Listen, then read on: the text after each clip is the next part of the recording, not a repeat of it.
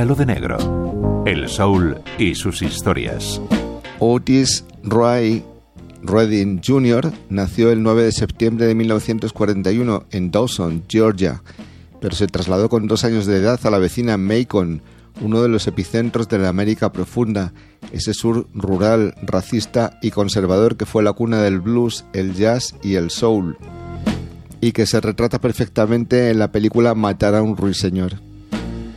Las grandes referencias de Otis Redding en su juventud fueron dos ilustres paisanos suyos, Little Richard y James Brown, y otros dos gigantes que anticiparon la génesis del soul, Ray Charles y sobre todo Sam Cooke.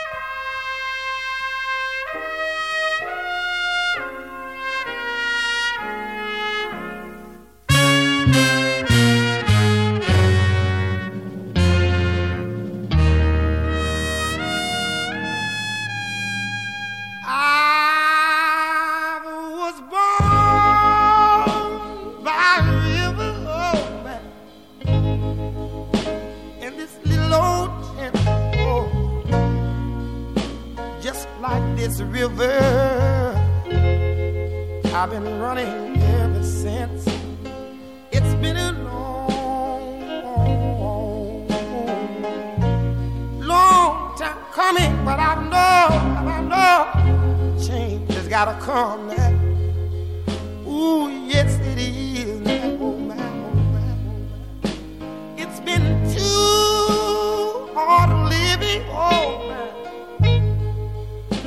afraid to die.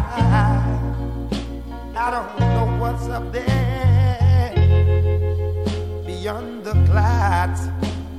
It's been a long, long time coming. I know, I know, change has gotta come. Oh, yes,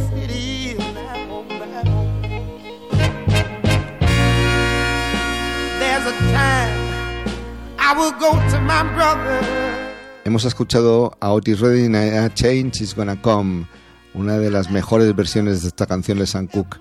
Otis Redding, por cierto, había aprendido a cantar en la iglesia bautista Vinneville de Macon y se fogueó a un adolescente acompañando a Little Richard and the Upsetters, poco antes de incorporarse en 1958 a la banda de Johnny Jenkins. Durante meses fue el chofer y eventual vocalista del grupo, donde seguía emulando el estilo vocal incandescente del gran Little Richard. Luis Lapuente, Radio 5, Todo Noticias.